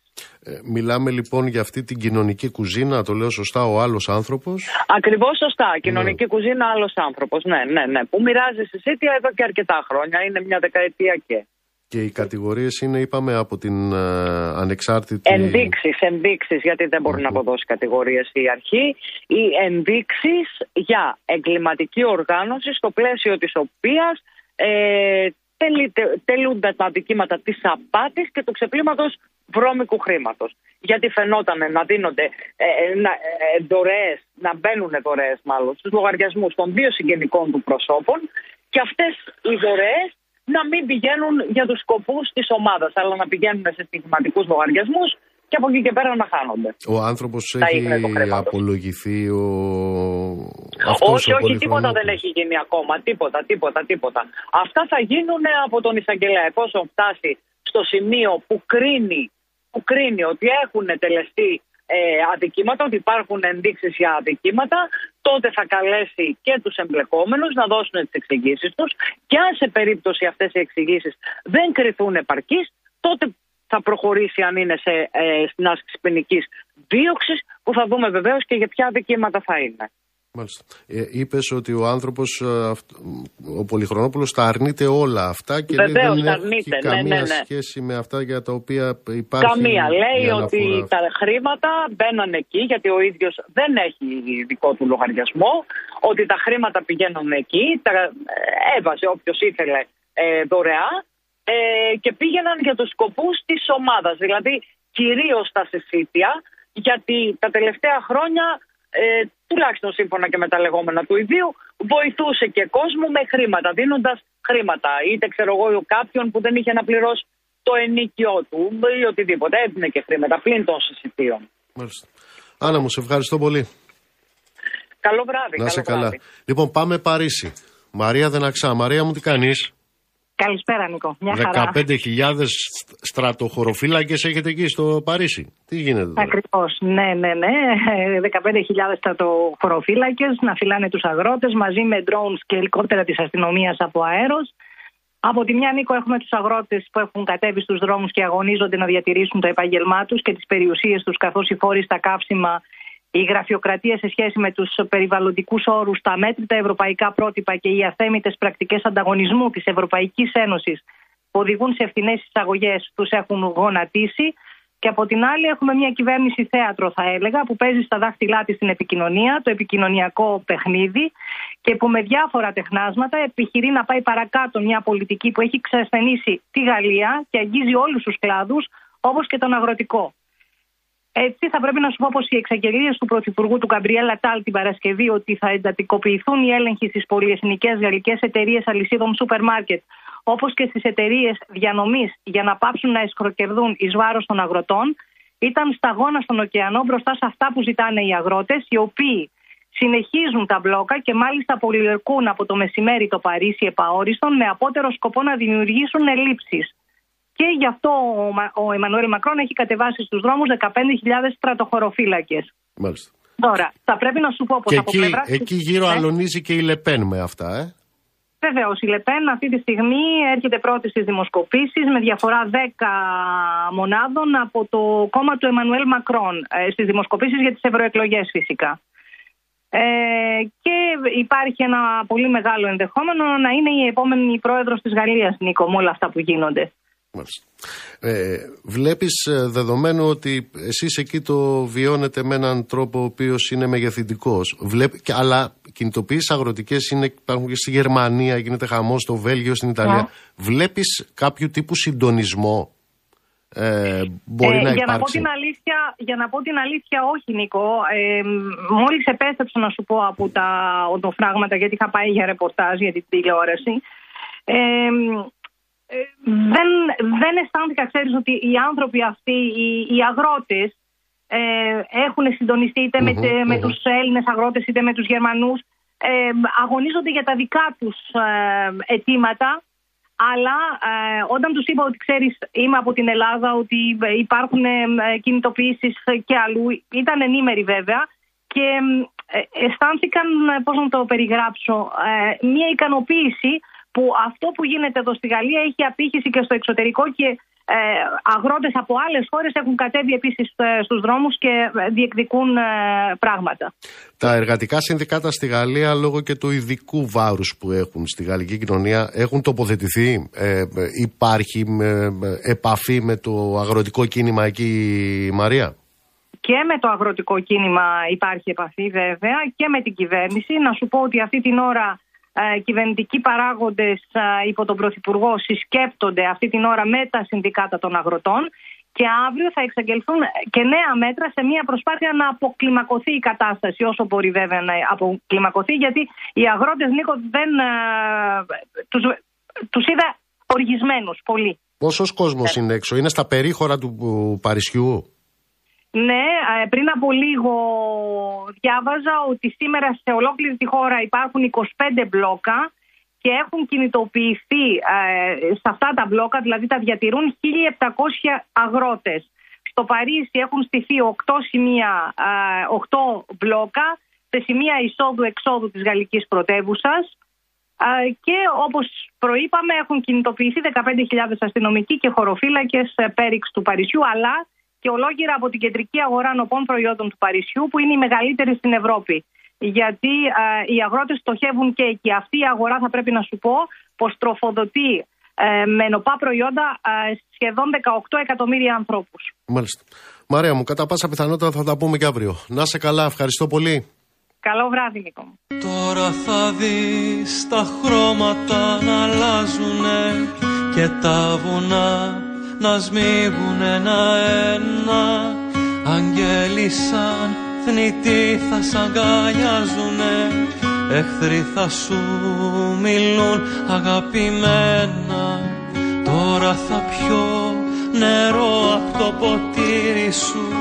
Δικά σου θα είναι πια όσα δεν έχω Θα σπρώξω ουρανό στο παραθύρι σου κι ό,τι δεν άντεχα θα το αντέχω. Τώρα θα πιάσω σπίτι στο παράδεισο Τσαπαϊκό παιδό σε παραλία. Του έρωτα θα βάλω το πουκάμισο Και θα νικήσω δίχως πανοπλία. Τώρα θα δεις μες της ψυχής τα υπόγεια. Ψωμί, νερό και αλάτι. Τώρα που δεν υπάρχουν διόδια που πέφτει σαν ζεστή βροχή αγάπη. Τώρα που δεν υπάρχουν διόδια. που πέφτει σαν ζεστή βροχή αγάπη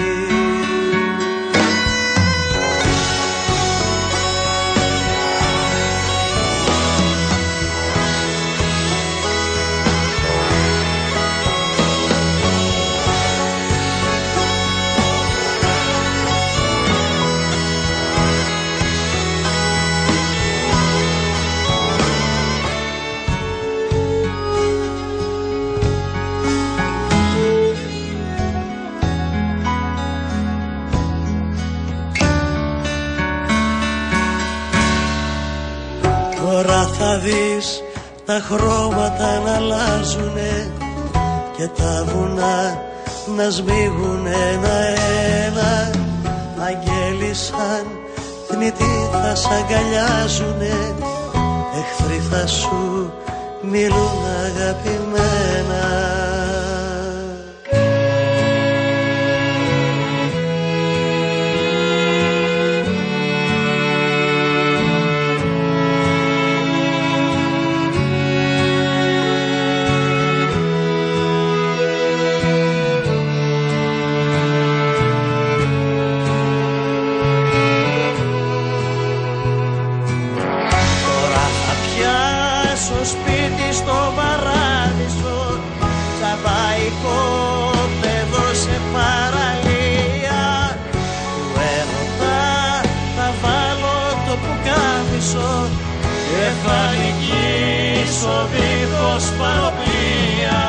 Να στείλω χαιρετισμού στον Άγγελο, στη Σοφία, στον Τάσο, στη Μαρία. Άγγελε, ε, ναι, το έχω σκεφτεί και δεν θα το κάνω.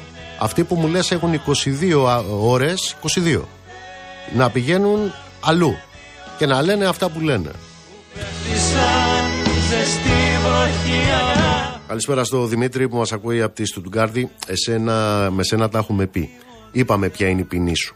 Η ποινή σου είναι ότι κάθε μέρα 7 η ώρα θα είσαι εδώ συντονισμένος, θα ακούς τη φωνή μου και με το που θα με ακούς θα θυμάσαι ότι ξέρω και κυρίως ξέρεις ότι είσαι ένας αλυταράς.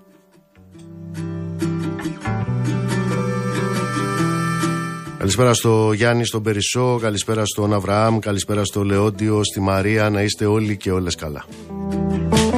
Γεια σου ευθυμία μου.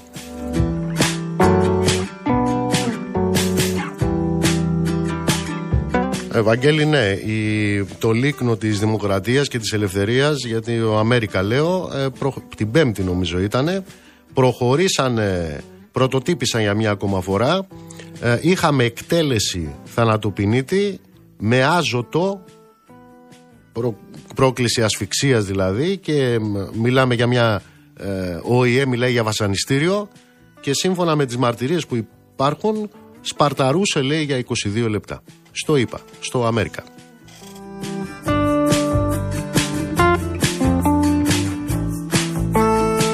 Λοιπόν, πάμε να δούμε τι άλλο συμβαίνει στον κόσμο. Τζένι Κρυθαρά, έλα Τζένι μου, καλησπέρα. Καλησπέρα. Στην Αλαμπάμα έγινε η εκτέλεση και μάλιστα περιμένουν και άλλοι θανατοπινίτε να εκτελεστούν ακριβώς τον ίδιο τρόπο, καθώς φαίνεται πως είχε μεγάλη επιτυχία αυτός. θα πάμε αρχικά στο Ισραήλ, εκεί που ο φάκελος των υπηρεσιών πληροφοριών, ο οποίος οδήγησε ε, σε αποκαλύψει σχετικά με τη δράση πολλών μελών της υπηρεσίας του ΟΗΕ για αρρωγή των Παλαιστίνιων προσφύγων έχει προκαλέσει πολλές εξελίξεις. Ε, πρόκειται για περίπου 190 άτομα τα οποία καταγγέλλονται από τις Ισραηλινές υπηρεσίες ότι συμμετείχαν στην επίθεση της 7ης Οκτωβρίου επί Ισραηλινού εδάφους από τις δυνάμεις της Χαμάς. Ε, αυτό έχει ως αποτέλεσμα να υπάρξει αντίδραση και τουλάχιστον 10 χώρες, κυρίως της Δύσης, συμπεριλαμβανομένων των Ηνωμένων Πολιτειών, ε, της Γερμανίας και πολλών άλλων, να αποσύρουν τη χρηματοδότησή τους από τη συγκεκριμένη υπηρεσία, που είναι η μοναδική ίσως υπηρεσία, η μοναδική ελπίδα αυτή τη στιγμή για τον κόσμο στον Παλαιστινιακό φύλακα, καθώς πέραν της χρηματοδότησης παρέχουν και πρακτική βοήθεια με την οικοδόμηση από καταφύγια μέχρι κατοικίες, μέχρι σχολεία, μέχρι οτιδήποτε. Πάει και αυτό πλέον για τους Παλαιστίνους. Σύμφωνα με τις καταγγελίες των Ισραηλινών, ε, αυτή τη στιγμή αξιολογούνται από την υπηρεσία ό,τι στοιχεία έχουν δοθεί και βεβαίως και η Ευρωπαϊκή Ένωση ανακοίνωσε πως στην επόμενη συνεδρίασή της η Κομισιόν θα επαναξιολογήσει το αν και κατά πόσο θα συνεχίσει να χρηματοδοτεί αυτή την υπηρεσία. Πάντως για τον Φεβρουάριο δεν προβλεπόταν ούτως ή άλλως κάποιο ποσό να εκταμιευθεί, οπότε αναμένουμε από τους επόμενους μήνες. Εδώ μιλάμε για να καταλάβει ο κόσμος. Μετά από. και συνεχίζεται, 27.000 νεκρούς 10.000 αγνοούμενους, 65.000 τραυματίες, μετά την απόφαση αυτή στη Χάγη, τους λένε ότι όσοι δεν πεθάνετε από βόμβες, όσοι δεν πεθάνετε από σφαίρες, όσοι δεν πεθάνετε από λοιμό, θα πεθάνετε από την πείνα. Ακριβώς. Αυτό τους λένε. Το Διεθνές Δικαστήριο της Χάγης απεφάνθη σχετικά με το τι συμβαίνει στον Παλαιστινιακό φύλακα ε, ανέφερε πως πρόκειται για δράσεις γενοκτονίας και πως οι Παλαιστίνοι έχουν το δικαίωμα να διεκδικούν ε, και τον όρο αυτόν ε, εις βάρος τους καθώς επίσης και τις κινήσεις όλες που συνεπάγονται και με να δούμε πώς θα αντιδράσει και η διεθνής κοινότητα αλλά και οι ίδιες οι Παλαιστινιακές αρχές απέναντι σε αυτό. Ε, τώρα δεν ξέρω αν προλαβαίνουμε να πάμε στην αλβανια που έχουμε δύο δικαστικές ε, αποφάσεις. Η πρώτη αφορά στον Φρέντι Μπελέρη καθώς το συνταγματικό δικαστήριο ε, συγκεκριμένα το ειδικό δικαστήριο κατά του οργανωμένου εγκλήματος και διαφθοράς απέρριψε το αίτημά του, το αίτημα του εκλεγμένου Δημάρχου Χιμάρας να ορκιστεί ενώπιον του Δημοτικού Συμβουλίου σήμερα, στις 29 του μήνα. Και σύμφωνα με τις ίδιες πληροφορίες για την υπόθεση Μπελέρη, έχουν απορριφθεί πολλά αιτήματα προκειμένου να ορκιστεί. Και αρχικά το αίτημά του είχε μεταφερθεί από το ειδικό δικαστήριο σε αυτό του Δυραχείου. Ε, φαίνεται πως το δικαστικό σύστημα στην Αλβανία έχει μπει στη διαδικασία να πετάει τον μπαλάκι μία υπηρεσία στην άλλη προκειμένου να λάβει την τελική απόφαση για την υπόθεση Μπελέρη. Προς στιγμή έχει άλλη μία εις του απόφαση και όπως ανακοίνωσαν και οι δικηγόροι του θα ασκήσουν έφεση και σε αυτή την περίπτωση. Τώρα η άλλη υπόθεση στην οποία απεφάνθη το συνταγματικό δικαστήριο της Αλβανίας αυτή τη φορά αφορά σε εκείνη τη συμφωνία της Ρώμης με τα Τύρανα για τη δημιουργία κέντρων υποδοχής, όπως το αποκαλούν, τα οποία θα φιλοξενούν μετανάστες οι οποίοι προσπαθούν να φτάσουν παρανόμως στην ξηρά από τη θάλασσα συλλέγονται από τις Ιταλικές λιμενικές αρχές και αντί να μένουν στο Ιταλικό έδαφος θα πηγαίνουν στο Αλβανικό. θα μένουν σε αυτές τους χώρους οι οποίοι θα δημιουργηθούν και αρχικώς θα έχουν χωρητικότητα έως 3.000 άτομα και σκοπός είναι να επεκταθούν. Αυτό λοιπόν το σχέδιο, αυτή η συμφωνία κρίθηκε συνταγματική από το Αλβανικό Ανώτατο Δικαστήριο και πλέον μπορεί να τεθεί σε εφαρμογή εφόσον λάβει και το πράσινο φως από το Αλβανικό Κοινοβούλιο που όπως φαίνεται προς εκεί οβεύουν όλα. Τζένι μου, σε ευχαριστώ. Να σε καλά. Λοιπόν, κάπου εδώ ήρθε η ώρα να σας αποχαιρετήσουμε. Πώς το λέει ο Ριάλ, ο Μπλόκερ, μην δώσετε στην χιονοτρομοκρατία. Ωστόσο, το νου μας, γιατί αγριεύει η εικόνα του καιρού και εδώ στην Αττική. Να είστε όλοι και όλες καλά, ψυχή βαθιά. Το ραντεβού μας είναι αύριο στις 7 το απόγευμα.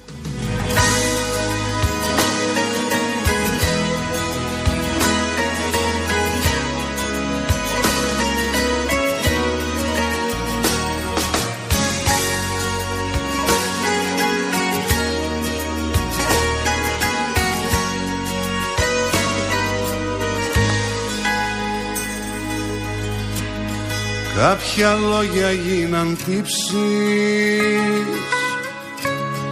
Μείναν δίχως απαντήσεις. Κάποια λόγια που χαθήκαν Και στο χρόνο βυθιστήκαν. Τις στιγμές μας που μας λένε Για τα άλλα λάθη που μας καίνε τις αφήσαμε στη μέση. Δεν τις είχαμε πιστέψει. Ποιος φταίει μη ρωτάς. Στο χθες μας μη γυρνάς.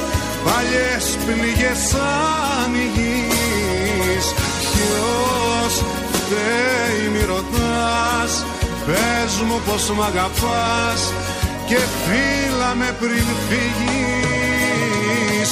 Ποιος φταίει μη ρωτάς Στο χθες μας μη γυρνάς Παλιές πληγές ανοιγείς Ποιος φταίει μη ρωτάς Πες μου πως μ' αγαπάς Και φύλα με πριν φύγεις.